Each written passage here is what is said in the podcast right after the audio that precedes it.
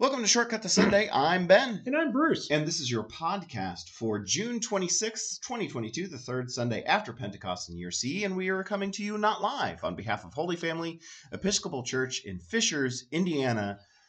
And Bruce, I'm feeling great today. How are you?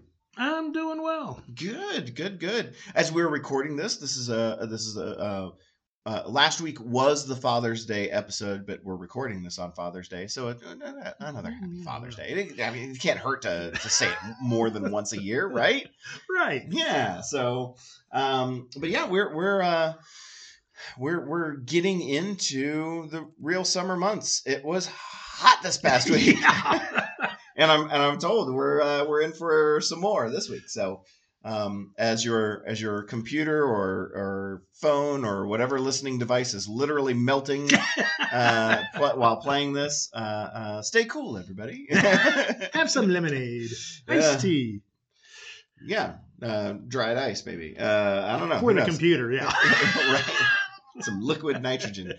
Um, uh, but yeah, so we've got a fair amount of things going on this week. So it, as you're listening um, uh, it may not be too late to uh, to uh, attend uh, the Spark Fishers event that we're having on Saturday. Right. Um, uh, it, it, is there? I, am trying to remember. Is there a specific time when that when that? We're we're saying we'll kind of be firing things up at 5 p.m. Gotcha. Okay. The um, parades at 6 p.m. Okay. And so you know people can get parked, set up some chairs if they want on the lawn, then walk up to the parade and. Mm-hmm you know, myself and others will be on the church grounds to keep everything safe. Yeah. And the food truck is supposed to be here at five, so people can get food then. That's that. That's the important thing right there. When does the food truck arrive and is open for business? Well, actually, it's supposed to be open for business at five, but okay. we'll see. Okay. It's a food if, truck. If, if it's a, yeah, if it's a little if it's a little late, uh, you know, they had, the, yeah. had, trouble with the propane tank or something, and and and took them a little while longer to start up. Uh, but yeah, whenever that food is starting to get served, that's when I'm interested in being there. yes, it is delicious, and and the proprietor is interested in being here, being ready to serve around five because that's that way he can uh, catch the parade going crowd coming from the sure yeah coming yeah, down yeah. the main street much more advantageous to, yeah. to be up and ready to go uh, so so if you've never attended before sparkfishers is um, uh, our our city um, um, celebration for uh, Fourth of July uh, that's done I, th- I think traditionally a, a, full week before. Well, it's uh, just the Saturday before. Yeah. Uh, so I, I, wasn't sure if it was always the Saturday yeah, before, but the, the long and short of it is to to stand out and not get drowned out by whatever's going on in downtown Indianapolis. Yeah. So. Uh, um, so this is our Fourth of July celebration this coming weekend. Uh, there will be fireworks once it's dusk, mm-hmm. and uh, uh in the meantime, uh, on church grounds, we'll be uh, entertaining people with, like I said, food food and, and long games. Yeah, good conversation. I don't have any of that. sure. So that'll be somebody somebody else's task with that. Then, and in all, and people, if they want, can. Uh, you know, watch the parade, not watch the parade, go up to the town oval and mm-hmm, enjoy mm-hmm. the various booths and activities there. And yeah. With the new nickel plate trail, it's quite an easy walk to get there. Yeah, yeah, the trail is open. So yeah, if uh, if you wanted to venture off and uh, in, on, to the municipal park uh, um, and and see what all's going on there, nice and easy to uh, uh, to dip down underneath 116th uh, Street yeah. and, and see what yeah. what all they have planned. Of which I don't know. I don't know what they all have planned. Um, I forget. Probably lots of things. there's there's we're not responsible for it, so we don't right. have to worry about what it is. There's food, there are vendors, there's music. Yeah, yeah, they're good things. Yeah, lots of lots of good things going on. Hopefully, uh, uh, we will have good enough weather that heat stroke will not be uh, uh an active concern. But that's true. Uh, we'll we'll see. Definitely bring sunscreen, uh, sh- shade items, those kind of things if you want them.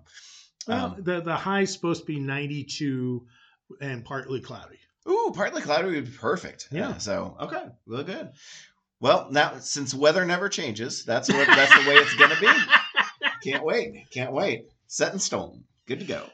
Um, well, yeah, and, we, and uh, likewise, we have plenty of other things going on. The the, the youth mission trip starts the following morning. Yeah, uh, so we'll be doing a send off at eight o'clock. Eight o'clock. Yeah. yeah. Um, so that'll be that'll be good, exciting for them. They're heading down to uh, Roan Mountain uh, in Tennessee, the, the Johnson City, Tennessee, the northeast corner of the state. Uh, beautiful, um, um, beautiful area. Uh, so uh, um, that'll be exciting for them. They'll be doing good ministry in a beautiful place. yeah, absolutely. what more can you ask for? Yeah. Um, so, well, let's um. I don't know if I have anything else to hit up uh, as far as like on the on the timetable for upcoming events. So let's move on to uh, this day in church history and let's see what let's see what has happened on uh, June 26th in the past. Uh, we're going to start in 684. Benedict II is consecrated as pope. Uh, he's a humble and charitable man. He will be successful in free in freeing papal elections from the requirement of imperial confirmation. Oh, good. Uh, so, um, Huh. s- so something that uh, I didn't realize that took place so recently. recent. You mean so so early on in history, No. or oh, So late in history. so late in history? Yeah, Yeah. yeah. Okay, I wasn't. you I, were like, he's an idiot. Uh, well, that seems like a long time ago to me. So, so, uh, but yeah, so, so, uh, uh, free, free from, uh, uh, you didn't need the government's permi- permission, uh, for, Right. from, from, uh, for imperial confirmation, uh, anymore after that. Uh, 847 sees the consecration of the scholar Rabanus Maurus as Archbishop, Arch, Archbishop of Mainz. And that's all it says. M A I N Z. Where's Mainz? Where is that? I think that's, is it German? Well, it sounds like a German name, but it, what year was it? 847. 847? Mm-hmm. Oh, well, who knows? I mean, the the territory that's now Germany has had so many different political structures. I'm not sure who would claim them at that point. I, I was kind of curious if there was anything that stood out to you in me saying that because that's the end of the entry. And it's like, Yeah, that's kind, that's I mean, leaves me hanging. for, for, for it to be, for it to be noteworthy. Um, I mean, don't, don't get me wrong. Uh, uh, um archbishops getting, uh, uh, consecrated, you know, a noteworthy event, but to make it all the way on the, uh, uh, you know, thousand plus years later uh, on the uh, notable days in church history kind of stood out to me as like, huh, I wonder if there's more to this story that I don't know. And apparently That's there right. is, but neither of us know it. Right. Uh, 1080, a council of about 30 German and Italian bishops meet in, at Brixen in, in the Tyrol, um, which I'm not sure what the Tyrol is, uh, and deposes Pope Gregory the Seventh on trumped up charges including avarice, simony, sorcery, and the Berengarian heresy. Holy cannoli! So- that guy was bad. Avarice, I get. Sorcery, kind of comical, but I know what that is. Simony? I have no idea. S I M N O I Y. Okay, all right. I, I I saved Google searching that for uh for for when we got here. Just so uh, people could wait. Yeah, exactly. Just well, because I wanted to see if you knew. What. Oh, okay. the buying or selling of ecclesiastical privileges. Okay, so this Oh. is pardons. This is like uh Indulgences, indulgences, benefits. ordinations. Yeah, yeah, yeah, yeah. and- Uh, so so there's that, and the Berengarian heresy. I did pre-look this one up That because I do love heresies. Um, so the heresy of Berengarius of Tours, a French theologian who denied transubstantiation and yet professed some form of real presence of Christ in the Eucharist. So didn't didn't like the idea that the bread and- and wine became actual physical uh, flesh and blood, but did like the idea of Christ being present somehow um, in Which a very real way. which is essentially the the Episcopal theology Yeah. of the Eucharist. So Yeah, yeah, yeah. come on over. Right. Berengarian. We're so we're guilty of the Berengarian heresy. we are. Say that t- three times. Berengarian I'll heresy. just say Episcopal. That's hard enough. There's a lot of airy, airy, areas in it. Uh, so, um, 1526. I left this one in because it's called it's the Diet of Ilanz. What is anyway? I don't know. Proclaims religious freedom. So I uh, uh, I- diet, diet, perhaps. I think it's like a Congress. Okay. The right of all persons in uh, the, the Grisons, which is a region in Switzerland, of both sexes and of whatever condition or rank to choose between the Catholic and the Reformed religion. So it was, it Notice was- there were only two. right. And so that version of religious freedom. There is a caveat, however. Those who chose the, uh, the Reformed will be subject to banishment, but not death.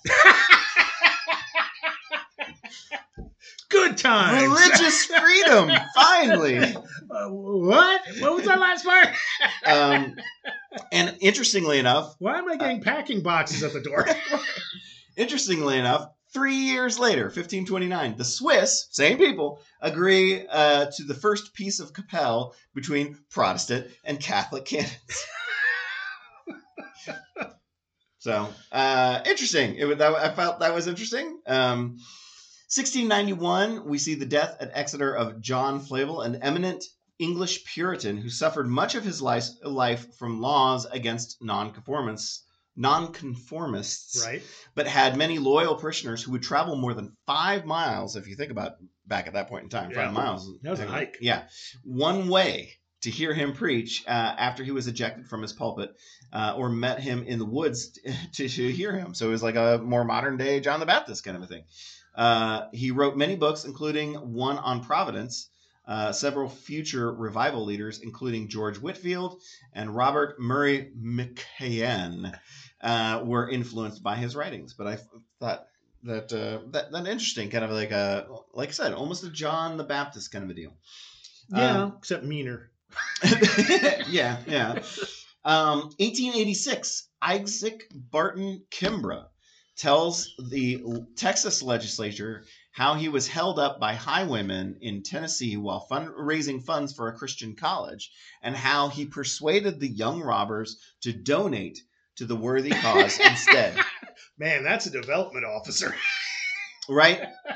Something about that story though does it like it makes it like okay, all right, Isaac, how'd you really get the money? Yeah. oh, conver- I converted some robbers on the highway. Like, oh, okay, what'd you really do? It's interesting that you mentioned highway robbery. I was thinking I- playing at the poker table. there you go.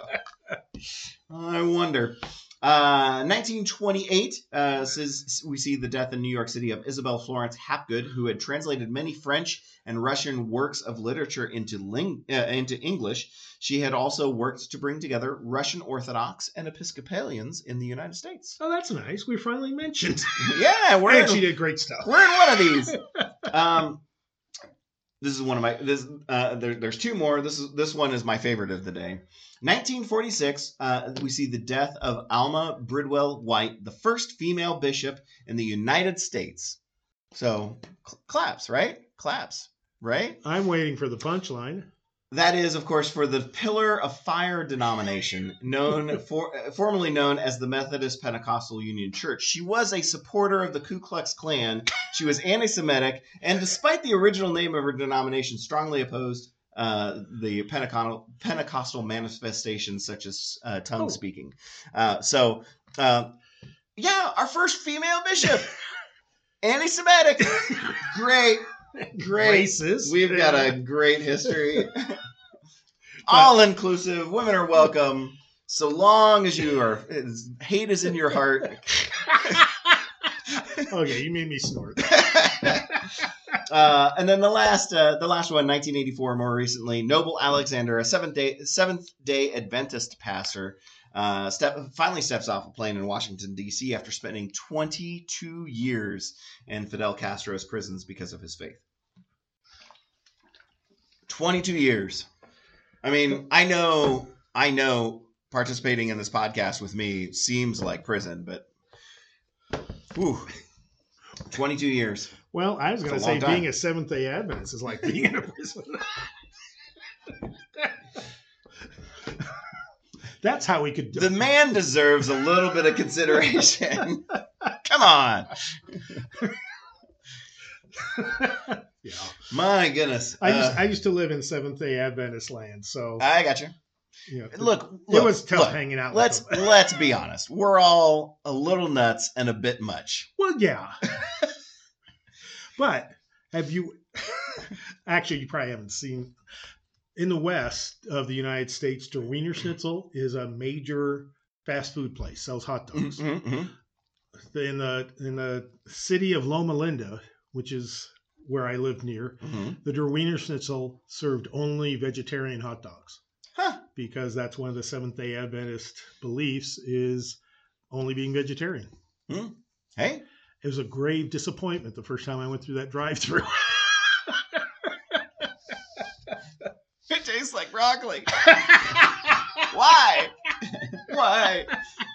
Hey, look, uh, and, uh, that that religion has grown, we call them vegans now. Uh, no, I Well, let's not take off on the Seventh tangent. We could be there. A while. fine, fine, fine. Well, that concludes uh, this this uh, uh, uh, our day in church history. Uh, many thanks to all the wonderful weird stories that we have always. gathered uh, over the years. Let's move on to the other weird stories that uh, that we've gathered over the years. And, and uh, our first reading comes from the book of First Kings, uh, which we mentioned last week. Uh, uh, do love this all the stories in Kings. So um, uh, we'll see.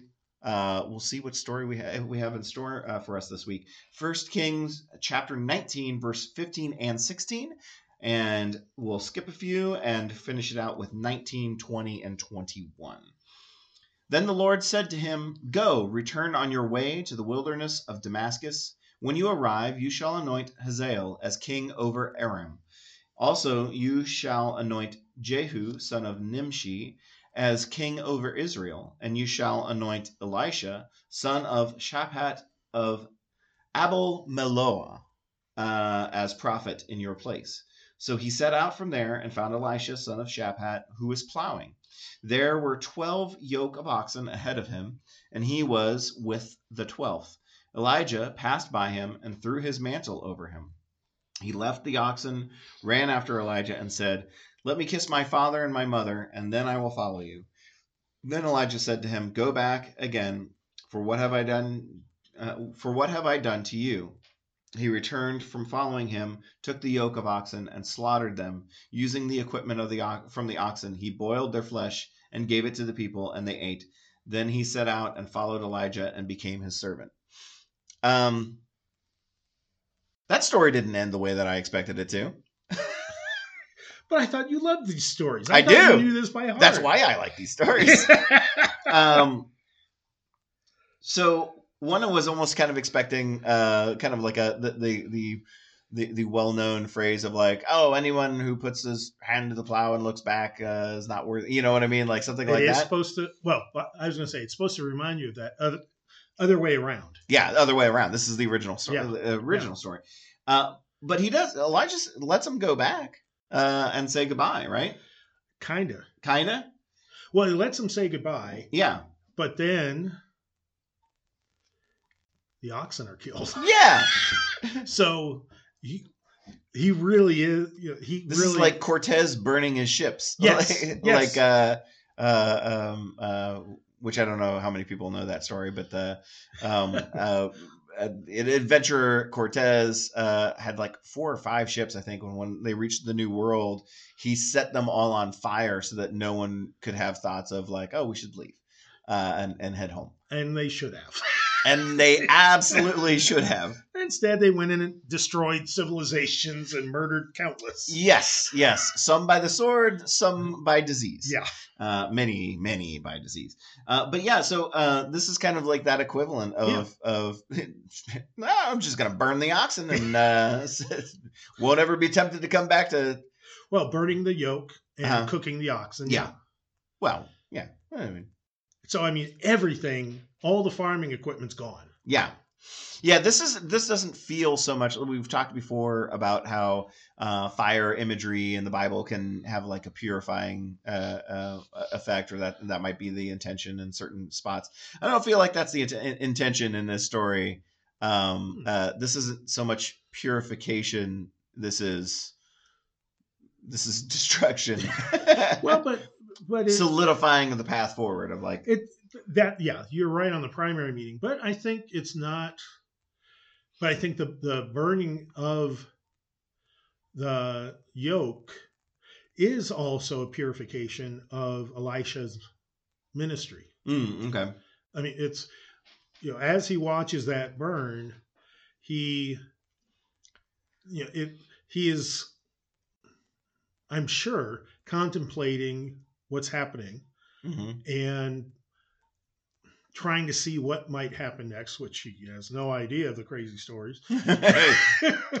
We've only Yes. just begun. so it, I, you know, I, and obviously it's uh, easier narrative to include that with uh, as the firewood, Mhm. but um, yeah, but part of it is purification, Okay. purification of Elijah's life. Yeah, this is the this is the start of uh, uh, the the duo uh, uh, group of Elijah and Elisha. Right. The probably most uh, uh, um, most uh, um, confused uh, uh, Duo. prophet uh, uh, situation. Anybody who talked to either of them, I assume they constantly were like, "You talking to me or Eli- Elijah? Enunciate. I'm Elisha. Enunciate. I'm Elisha. Yeah. He's Elijah. Yeah, please enunciate. Um, I would. I, I just imagine that both of them respond no matter what. Like you know, but I guess Elijah is the senior, so Right. so Elisha would have been in a more subservient uh, position, Definitely. uh, prophet wise. Um, so I, but I love one of the things that I love about uh, uh, First Kings is the the First and Second Kings actually all the names that uh, Mhm. you know Elijah and Elisha fairly familiar, but man, I love you know Nimshi and Shaphat and Mhm. and uh, uh, you know just such fun, yeah. fun I mean, if if you have, sci- sci-fi style Yeah. names at this point because we're so far removed See, from I that was- society. I was about to say it'd be great names for your dogs, Uh, yeah, Nimshi. but yes, yeah. In, in all seriousness, a lot of authors have turned to the Hebrew scriptures for names. Yeah, well, particularly sci-fi authors. yeah, yeah, yeah. Why not? Um, what is it that we skip over? We we we missed three killing. of course, because it's kings. Okay, okay. So seventeen and eighteen. What what happens? Um, I'm just getting there. Uh, the Death and murder. yeah, uh, they're being in. They're being instructed to. Who is it they're killing? That's what I'm trying to figure out. Um. Oh, they're killing off um, false prophets. Uh, okay. Here, Elisha. Let me make some room for you here. Yeah. oh, a desk has just Does- opened up. Does Eli it, it- or is the implication? Does Eli Elisha does not know this then because those are the, No. the those are the, the these sentences prior to finding him plowing in the field. And the other thing is, th- those actions are not mentioned anywhere else in the Hmm. Bible, and most of the re- rest of the narrative is at least referred to in other places. Hmm. Um, and so there, and so even the most conservative, I shouldn't put it that way, even the moderately conservative biblical scholars doubt its authenticity. Oh, That Okay. the parts about, yeah, go kill them. And then if they don't do it, he has to do it. If he doesn't do it, he has to do it. interesting, interesting. Um, we also see here at the beginning part of the the uh, reading this um, appointment through through Elijah at, for for kingship, which is Mhm. was that like a normal kind of a kind of a deal? Well, we don't know for sure. In the Bible, yes. Gotcha. But whether that's reading into history by faithful Jewish people, how that person became king, Right. you know, that that was God's will, or was it actually historically how kings kings had to have the support of a prophet, Gotcha. real or not? We, we don't know. Yeah, it, it makes you it does kind of make you wonder. I, I suppose all these writings uh, it aren't it's not helped because all these writings are written after the fact. So you definitely could yeah. have that revisionist history kind of a oh no yeah Hazael totally picked by God, Right, handpicked right. by God. I know you don't like him, but that was so long God ago. God picked. You know, I mean, what can he do? What can he do? Um, uh, so yeah, and and I understand, like, okay, Jehu, son of Nimshi, as king over Israel. Uh, I, I'm not as familiar of Aram uh, as far as uh, where that is in the territory and why there would be kind of dominion of this uh, of this region. Do you have any geographical knowledge on um, Aram and how's that, how that plays into the territory that the, the, the tribes held? We aren't quite sure, but um, we think it was probably around um, present day Lebanon, I think. Okay. So east and a little north of Israel. Okay. Okay.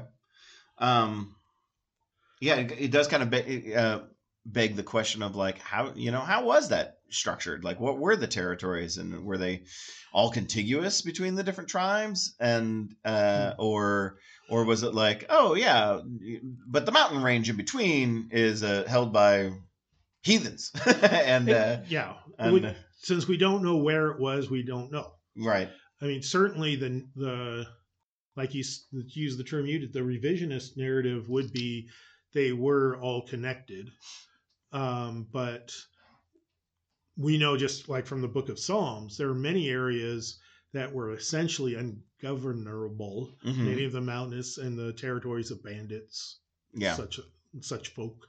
Yeah. Um. So, is is there any indication as to why Elisha? Um, was there? It was was Shaphat uh, uh, uh, like a noteworthy um person of like uh, how how, do, how does one pick uh prophet? I mean, again, obviously the, the the picking of Elisha can suffer the same revisionist history as to um you know why he was chosen but do we have any indication of like oh he comes from a, like a long line of uh of the the oh which which one of the tribes were the were the priests um Levites. the levites yeah was he like a oh yeah he's one of the levite households and and uh that's how he gets picked is there is is there any knowledge as to how those kind of things go Not a, we we don't know. This is the first time Elijah appears, Mhm. and we never get his backstory. Interesting. Yeah. But Other than who his dad is, Hmm? and that he was plowing. That's his backstory. Yeah, He has a dad, and he worked in the fields. yes, and he did get to say goodbye. Yeah, and he did get to say goodbye. Uh, oh yeah, he's he also has a mother. It's referenced. I was just double checking that. Yep. Let me kiss my mother, uh, father, and my mother. Yeah. Um. But yeah. Okay. So Who there's. I have to admit, it's like, yeah, son, we said you could go, but where are the oxen? Bye, mom. yeah. This man left his parents destitute. yeah. yeah, I, that, that's just one of those Got to be a teenager. Just like just not thinking. sort of the equivalent of you wrecked the car, Hmm? and now you say you're moving in with your girlfriend. Because I set it on fire, mom and dad. You don't understand me. I. This is why I act out and do the I'm things I do. My God. Well, choose you by God. um, it is interesting that they uh the um, yeah. So if if, if he's plowing the field with the oxen, um, uh, indications are that they're you know he, he's working a farm. Mhm. Uh, so instead of planting crops that that year, they he fed the people, which is still like kind of a nice uh, a nice thing to do. Um, but that wheat ain't gonna grow now. yeah. I don't know. Maybe he Well, finished. it- maybe um, he finished plowing and. Again, the it's yet another symbolic story Mhm, mhm. because the um, twelve yoke of oxen that's a bootload of Yeah, way more than one person would need to plow the field. Yeah. So either either a if taken literally, an implication of like, oh, this is like he was leading a group of people plowing the field, and there were like a bunch of them, maybe, uh, or Mm, maybe uh, uh, or like you, as you were saying, it, kind of indicating twelve Sy- tribes of Israel. symbolism. Yeah, Yeah. exactly. Which is probably more likely, I would venture yeah, to guess. I mean, it's just economically not practical to feed, water, tend Mhm. 12 yoke of oxen for a single field. Is um, I wonder if there's anything that we can read into that symbolism then, uh, because like uh, uh, is like one of Elijah's or Elisha's big uh, gripe later on in the story having anything to do with like uh, hey you got you you 12 tribes need to um stop being so up. so individualistic and start recognizing that you are one group which is maybe like the breaking down of the walls of the 12 tribes by boiling these 12 oxen and feeding them to the people Not so much um, that sort of, and the way I interpret what you're saying, nationalistic Mhm. structure. It's more you are to start yet again following the one true God. Right And these divisions don't matter like, yeah, these the your concerns about earthly power mhm. are ludicrous. i can see that yeah, Yeah. maybe being the the symbolism of this okay that'd be cool Yeah, and there there'll be lots of prove you're a real prophet. Okay, easy. Oh, yeah, he he does. The, yeah, they yeah. Uh, there's some. Man, I really wish we could- we should just get, do a full reading of of First and Second Kings. There's there's so many good stories uh, uh, in there. well, let's just look at chapter twenty, verse sixteen. Okay. They went out at noon while Ben Hadad was drinking himself drunk in the booths, he and 32 kings allied with him. the beginning of a blockbuster movie. yeah, so many. Yeah, don't don't give away the farm. Maybe that's next week's reading. I Yeah. know. Who knows? Um, but yeah, you can almost just close your eyes and drop a finger. It's like some am- amazing, bizarre story. right, right. You you yeah, you almost could do that. Read like a couple of verses and then go. Wait, wait, wait. I gotta go. I gotta start earlier than that. Yeah. What's going on here? What? Who is this guy? Why did this happen? Yeah. Uh, um, That's Kings. yeah. Exactly. Kings are crazy, man. Uh, anything else about this uh, reading? I'm st- already starting to read other pages. So it's like, okay, we better stop. It's a Kings. strong temptation. It's a strong. It is. it's wildly entertaining. Um, Quite uh, so. which is which is an interesting thing to say about the the Bible, right? I mean, Yeah. the, it, uh, we, we know so many of the stories uh, as as like uh, children and all the you know a lot of the main points uh, through the gospel readings uh, over the years. To find something in the Bible that is legitimately wildly entertaining is kind of fun. Yeah. Uh, and actually, not very hard. it's there. It's there. yeah. One of the things so many people um, who are in Christian formation complain about is how we dull down the Bible. Yeah. Um, Hey, let, let, let's let's call it what it is. This is one of the reasons why we stopped covering the second reading Yeah. on the podcast because like again. This, this is, this is yeah. This is uh, uh, uh, one of the disciples' points of view, reiterated and shared by one of the other readings that we read six weeks ago. Yeah. Uh, um, Old Testament is chock full of uh, of, of some wild, fun it stories. has so- a lot of two-headed dogs in it. Yes, exactly, exactly. Symbolically speaking. Well, let's move on to our psalm reading for the week. Psalm 16, uh, which uh, the way that this is written, is written, I assume, is the full Psalm uh, 16. Protect me, O God, for in you I take refuge. I say to the Lord, You are my Lord. I have no good apart from you. As for the holy ones in the land, they are the noble, in whom is all my delight. Those who choose another God multiply their sorrows. Their drink offerings of blood I will not pour out, or take their names upon my lips. The Lord is my chosen portion and my cup. You hold my lot. The, the boundary lines have fallen for me in pleasant places. I have a goodly heritage. I bless the Lord who gives me counsel. In the night also my heart instructs me. I keep the Lord always before me, because he is at my right hand. I shall not be moved. Therefore my heart is glad, and my soul rejoices. My body also rests secure, for you do not give me up to Sheol, or let your faith, uh, or let your faithful one see the pit. You show me the path of life. In your presence there is fullness of joy. In your right hand are pleasures forevermore. Um, any historical context for the psalm? This is um kinda. It's unlike a lot of psalms. It is a psalm of good stuff, and so um, it it kind of sounds lamenty at times, but most of the time it it is a psalm of delight.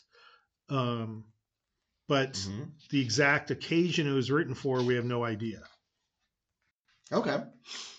Yeah, definitely. Uh, uh, use the word delight. It used the word delight. Yeah. Uh, uh, very delightful. Um, but um, there is this reference in verse ten uh, to something uh, worldly and substantive. I think. What is you did not you did not give me up to Sheol? Uh, who like is that a is that a group of people? Is that a a, a, a false god? Like what's the what's what's Sheol?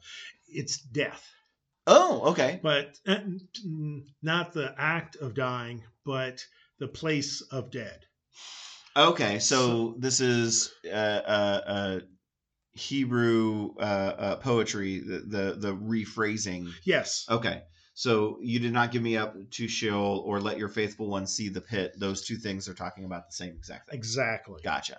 And so this does tell us that there's a sense that this this is somewhere in the timeline of eternal life develop uh, the concept of eternal life Uh-huh. developing. Yeah.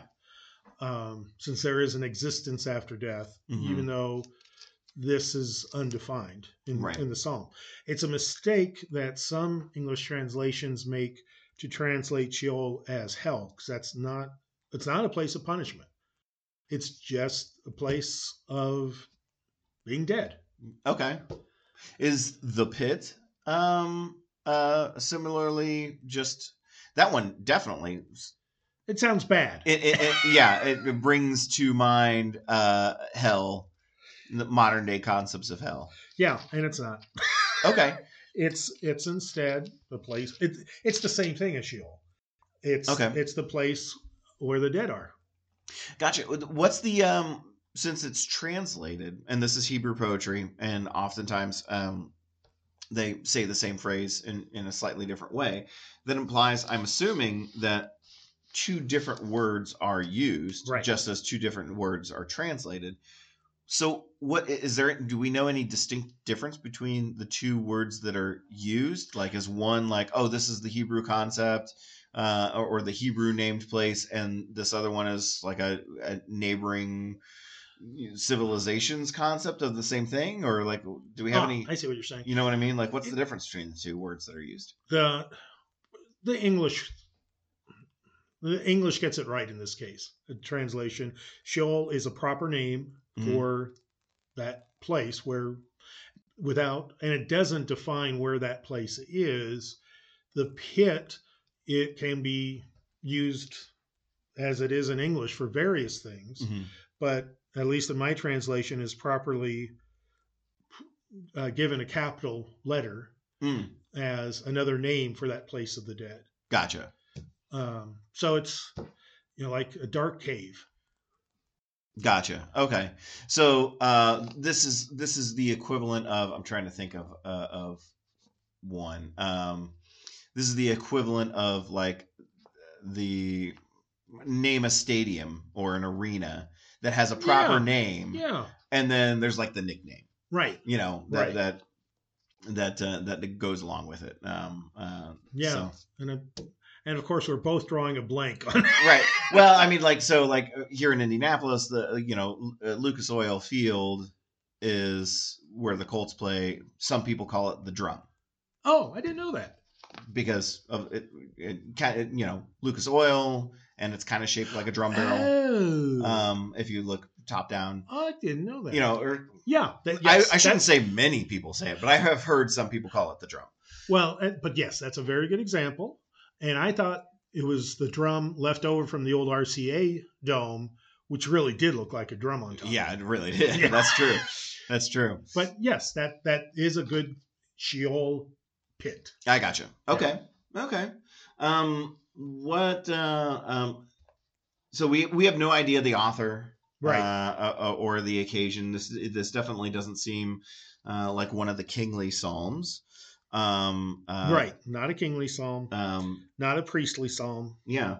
This almost because of because of its delightedness. Um, um, I almost read this as uh, uh, uh, this is almost a, a good like night bedtime prayer kind of thing. Yeah, it would be. um, um, just because of the uh, kind of the protective nature uh, or implication of some of the lines and Mhm. And um, uh, there I, I I also want to you know spend a moment here um, the the phrase I keep the Lord always before me because he is at my right hand I shall not be moved there's this this imagery uh, where God uh, is initially is not only in front to kind of taking Yeah. the lead, um, but this concept of being right hand. I mean, we, we we use the phrase a decent amount in English. Uh, you know, he's my right hand man, or Right. you know, uh, And it is meant the same way. um, I'm not sure uh, if the, uh, the the old ideas of the left being. le- I'm not entirely sure where that initially came from. Uh, is it just just from right hand dominance throughout history, or like, Yeah. um, Well, I mean, I'm not. I haven't done a, a, a study of that particular phrase, but it may have come from the biblical use. yeah, it might in, be. in terms of in English, um, where yeah, by being at someone's right hand, both they are protecting you with their with their dominant hand, hmm and you are protecting their dominant hand. Yeah, yeah. I I have to admit, mutuality. I have to admit, as I read it, I, I decided to look up real quick images. I, I, in my head immediately went to the uh, the, the old cartoon trope of having a devil and, a, and Oh. an angel on your shoulder, Uh-huh. uh, and I'm in a way happy happy to report that there's not consistency as to which one's on the right side. That's okay. Now that's a thought that's going to stick with me. There there are some where the angel's on the right, and there are some where the devil's on the right. Huh. Uh, and I would be kind of curious to see if that's actually on purpose as to the situation uh, oh, good golly! in, in this in whatever that's a rabbit hole. in, in, in, in the story as to who wins out the in the argument. That'd be kind of fun to see. I'll have to. I just uh, I don't know. Sometime during COVID, got a box set of Tom and Jerry ancient cartoons. yeah, I now have a research purpose for there you go. There you go. I've already So, seen at least one with the two characters on Tom's shoulders. Yeah. Um. So, um, what else? But what else? there is a significance, since you po- called that Oh, verse sure. out, Sure. Sure. Sure. is that within this verse, um, verse 8, I keep the Lord always before me. Because he is at my right hand, I shall not be moved. There's actually almost a physical movement from following God to God being a companion right at one side. Mm-hmm, mm-hmm. Uh, the- so a maturing of the relationship between the voice of the psalm and God, which is so easy to overlook, Mm-hmm. but is in many ways the key concept the psalm is trying to trans tr- transmit.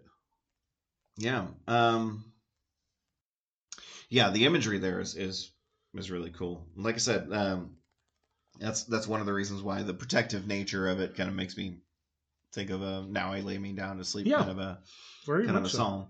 Um, One more fun fact: sure. the verse before, verse seven. I bless the Lord who gives me counsel. In the night also my heart instructs me. Uh-huh. If we were to literally translate that, it would be my kidneys. Because because in the Hebrew culture, that was the seat of emotions. Wait, wait. the kidneys were the seat Yes. of emotion. Why? Do we know? Because I don't know if we know.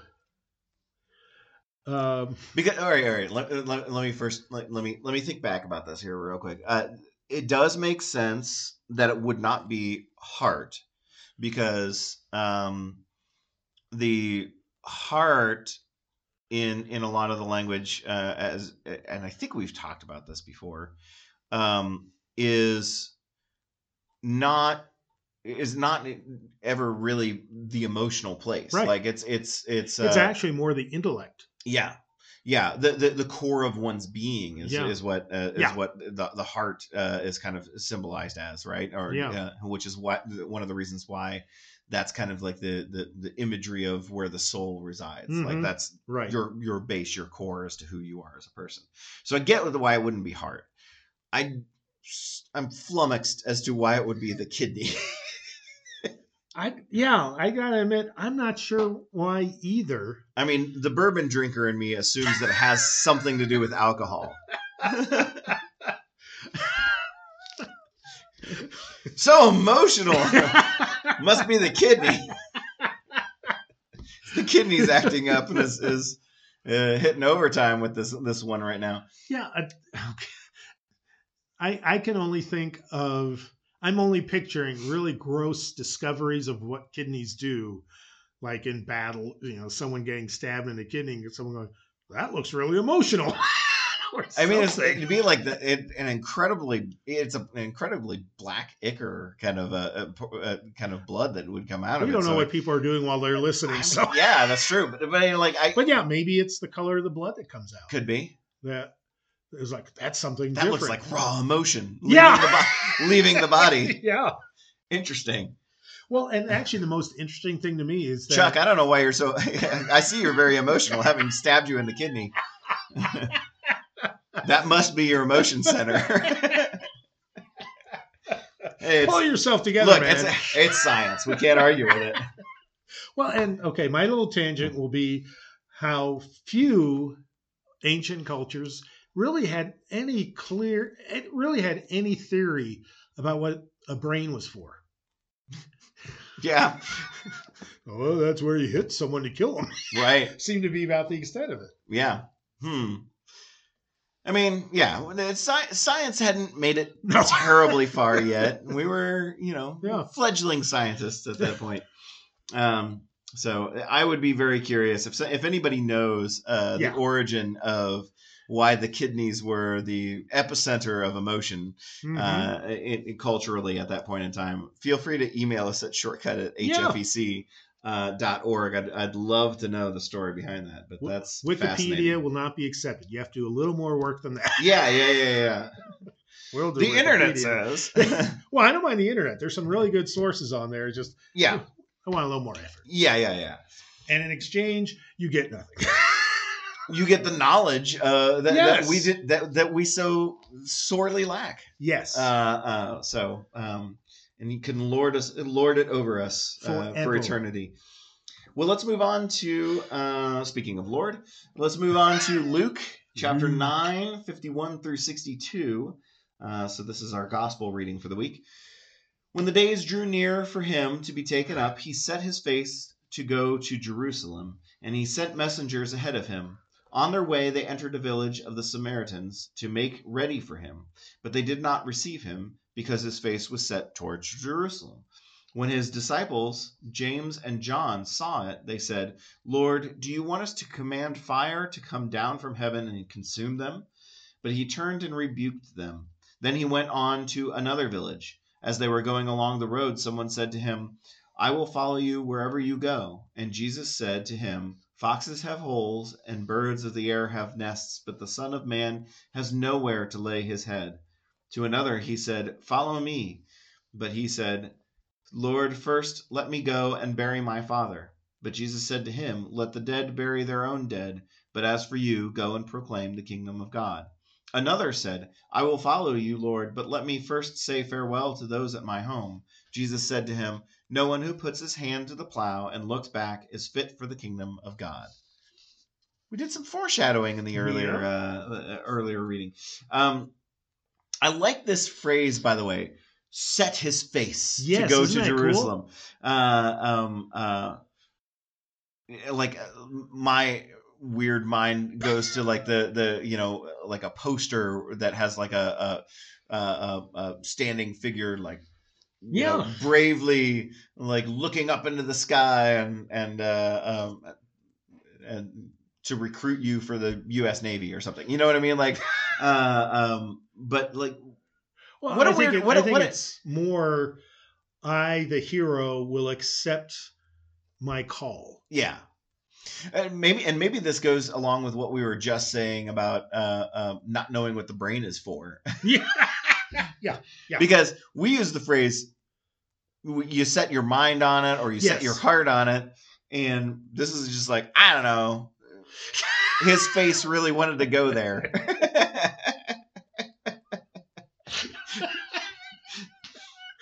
But so so but but i guess i suppose a more apt m- more modern phrase would be like his gaze was set like saying someone's gaze was set on on on an area horizon. or a region like you know implies the same kind of a thing. He, he decided he wanted to go to jerusalem as the in, intent. I just find it interesting that we use the word face.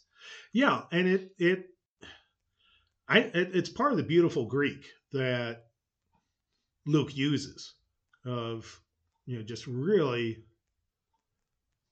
wonderful imagery. yeah yeah and it would go it, it does stand to reason uh why the, the phrase would be could be uh, uh, written this way because you know the face kind of does telegraph what it is that you're Yeah. looking at and what you're interested in and paying attention to so Well, and Um, it also in this case says he's not paying attention to the Samaritans mhm. because he's heading to Jerusalem. Yep. He's already he's already thinking about those folks down the road. Yeah.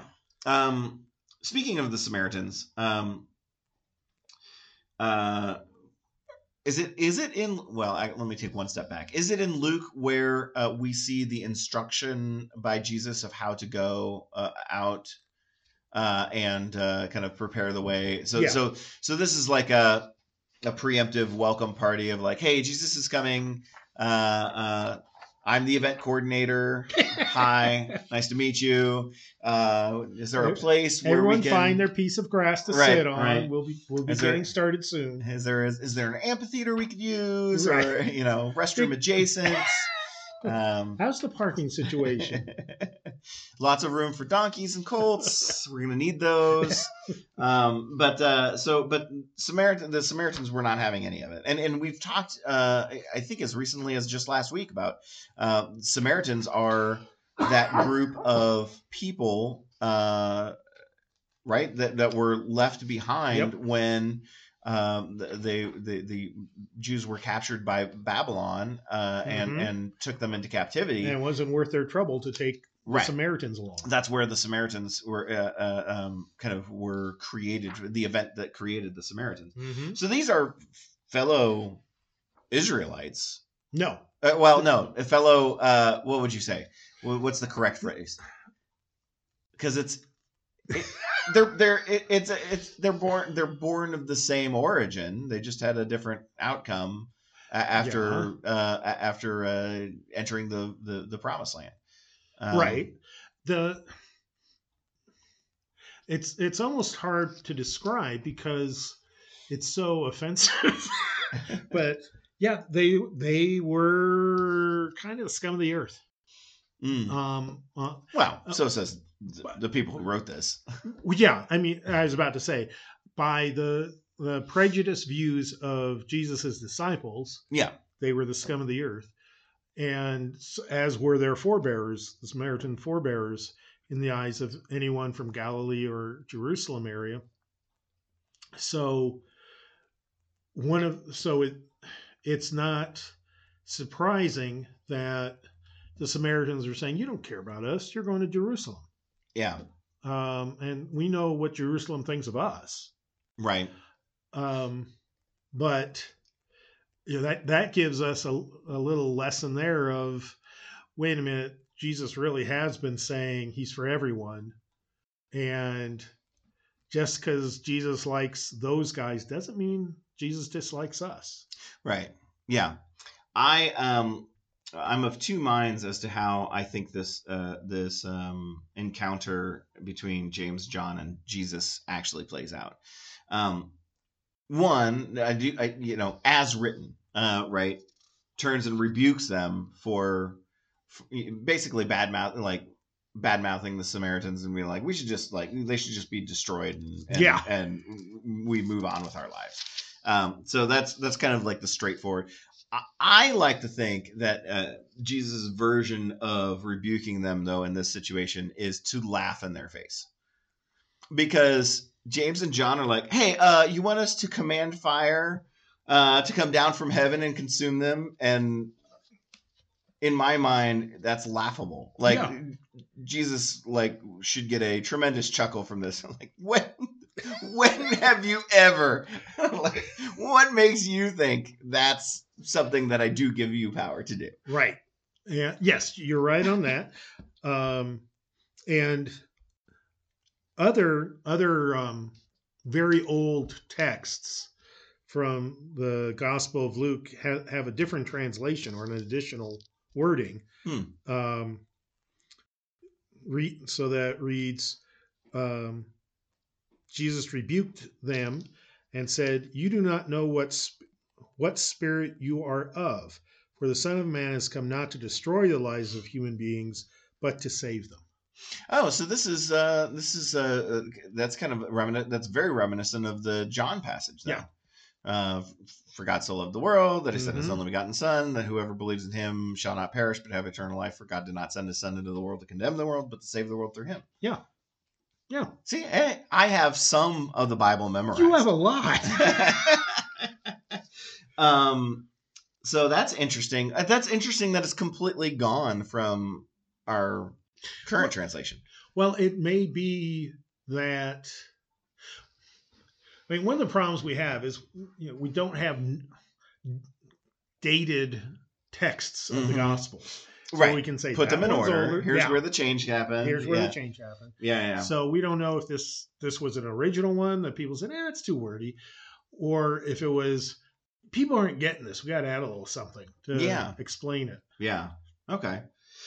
Um, and then and then we have kind of as a callback to our first reading, um, uh, different excuses that people uh, Yeah. uh, give. Although uh, there's no oxen burning uh, or oxen boiling, I should say, and uh, and and and yoke burning. Um, unlike Elijah and Elisha, the the excuses are not permitted in any way, shape, or form. Yeah. Um, I'm curious as to um, the, the this first one. Let's start with this first one. I'll follow you wherever you go, is what someone says. Yeah. Foxes have holes and birds of the air have nests, but the Son of Man has nowhere to lay his head. It, it- it's not so much saying um, it's not. This one is the the the least rebuke uh, like response. Yeah. I think because in my mind this is almost like a forewarning of like I don't think you know what all's involved. Exactly. You understand that like follow me wherever I go. You I have no home. Yeah. We don't we don't stop Are you- motels. Right, exactly. Are you do you are you aware of this? like do Yeah. you know Well, what and, it is that you're actually saying? and most of the people that Jesus would encounter were not travelers. Yeah, Uh, they were used to you go so far and then you get back in time to sleep in your home. right.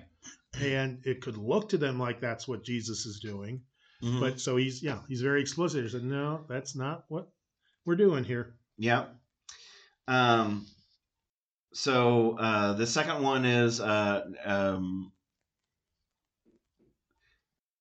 So it, it- the second encounter, though, Jesus engages this person. Right. You follow me. Uh. uh yeah. My dad died. Again. right. Right. This is kind of like the the homework excuse Yeah. kid. Like, uh, dog ate it. I don't know. Uh, um, kind of a harsh response though. Let the be- dead bury their own dead. What does that mean? What? What a what a when taken literally. What a heartless mantra. like, uh, uh, this isn't. Uh, this isn't something that we're we're it's like a through line for Jesus' teachings of like, oh yeah, you know our yeah, our, our burial traditions need reformed here. Like, what what's what's going on? Why does he say this? The person Defend him. the person I'm defending, I'll defend Jesus. Yeah, um, the person who Jesus called hmm doesn't say his father has died, Mm. and so what that person is saying is, you know, I have my my family responsibilities to fulfill. Oh, okay. And so once he's dead, then I'll have my life to myself and I'll give it to you. okay. Okay. Well, that does change Yeah. the excuse. Because It still it gives me a little. Yeah, this still gives me a little trouble with the.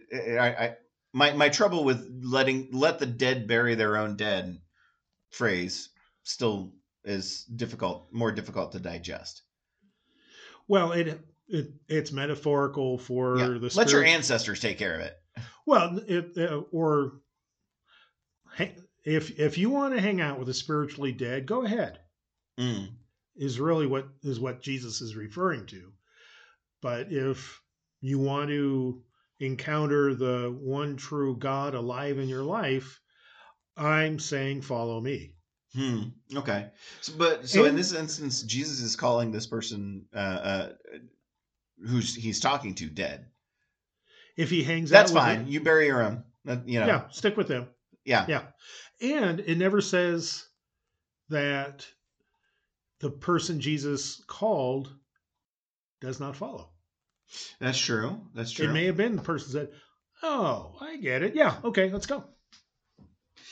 It- it is. It is interesting that someone says like, "Hey, I want to join you," and you're like, "No, you don't." you, however, you, however, picking you out of a crowd, you come with me. yeah. When yeah, I mean that's I just love that scene. Um, uh, uh, and one kind of imagines that the third example, like, hears all of this, uh, and is like, okay, I see you looking at me. Uh, before you say anything, I, I'm, I, I'm gonna do it.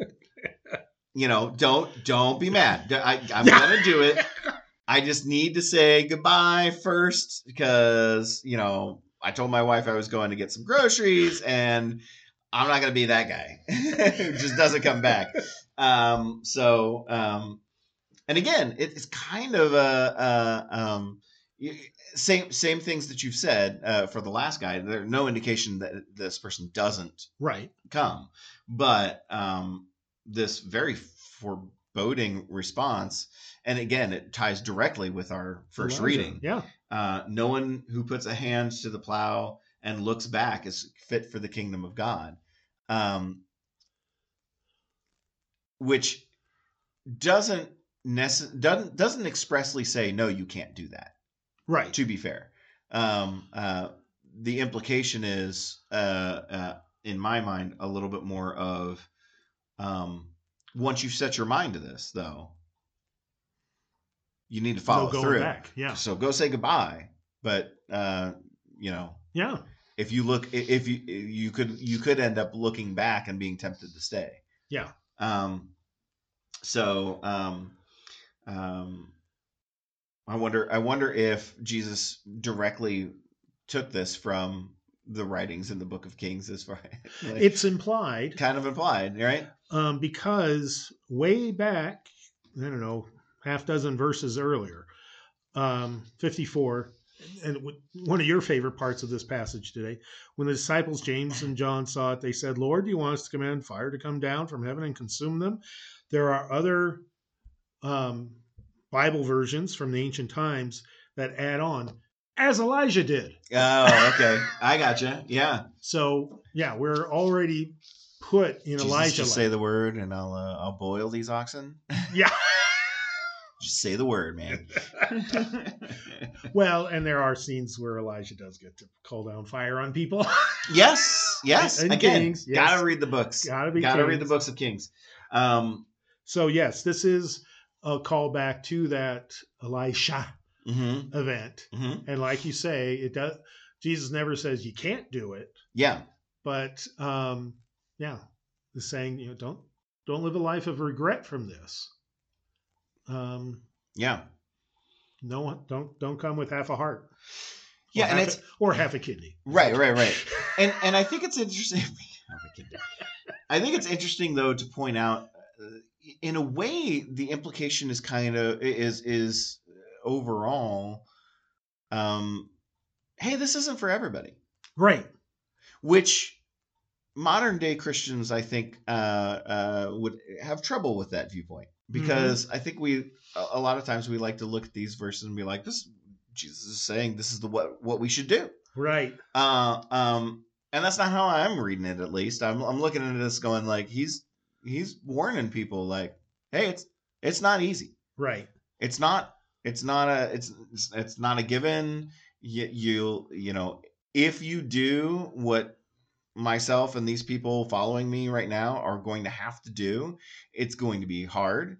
You're maybe never going to see your loved ones again.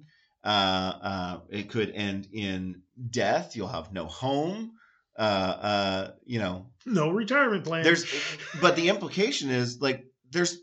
That's not to say that there's anything wrong with Yeah. staying home and tending the fields and leading a prayerful existence, knowing your, you know, knowing your creator.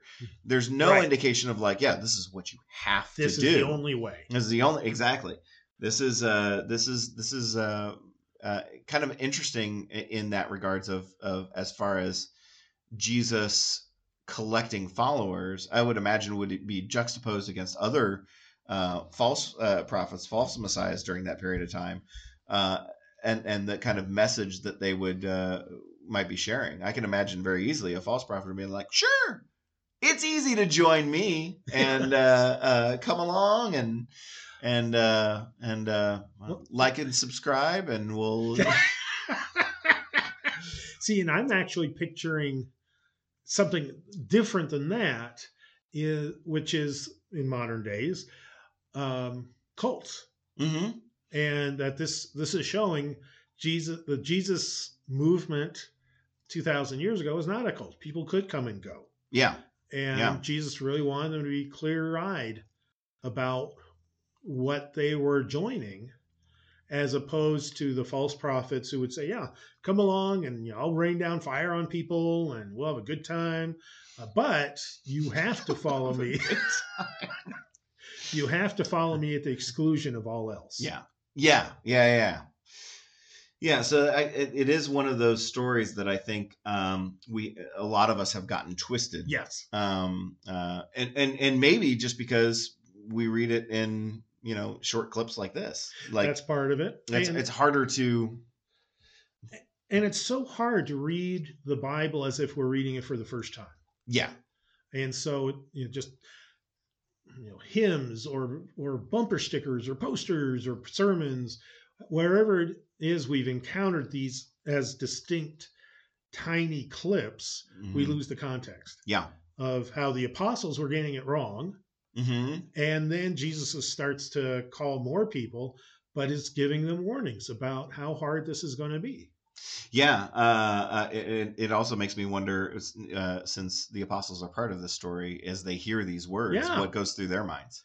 Yeah. Had they fully, or or do they see a sign of recognition of like, yeah, it's been a while since it's been a while since I saw Zebedee. Yeah.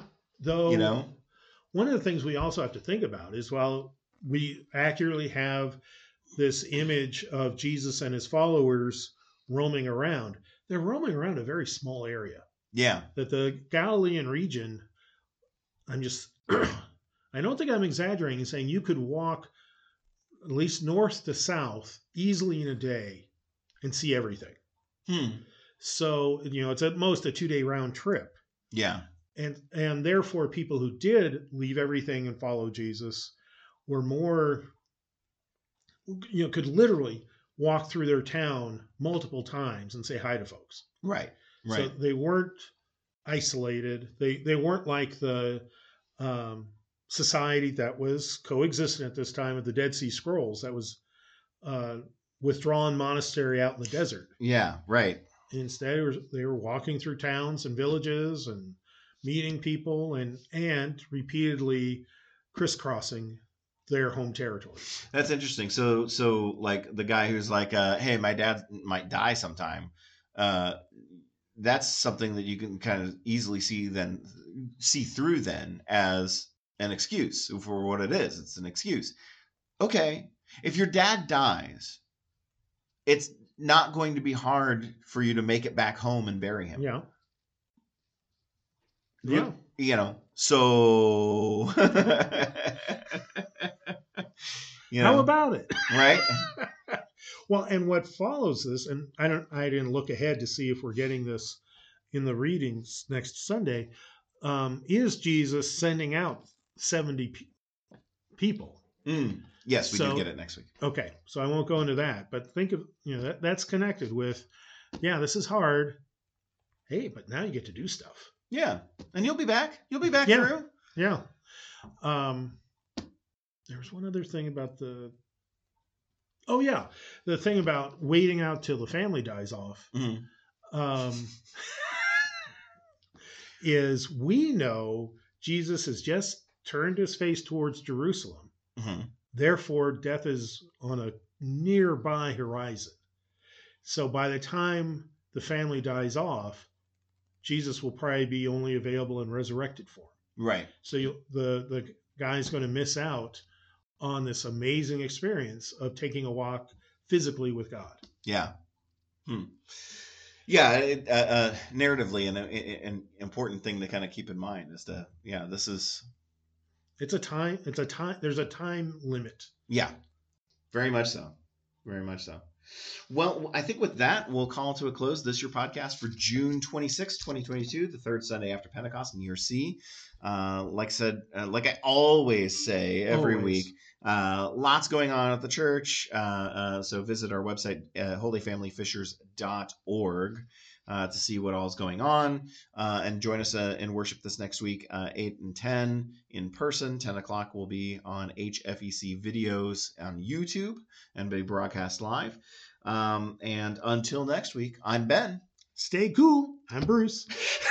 and we'll talk to you then. Bye bye. Bye.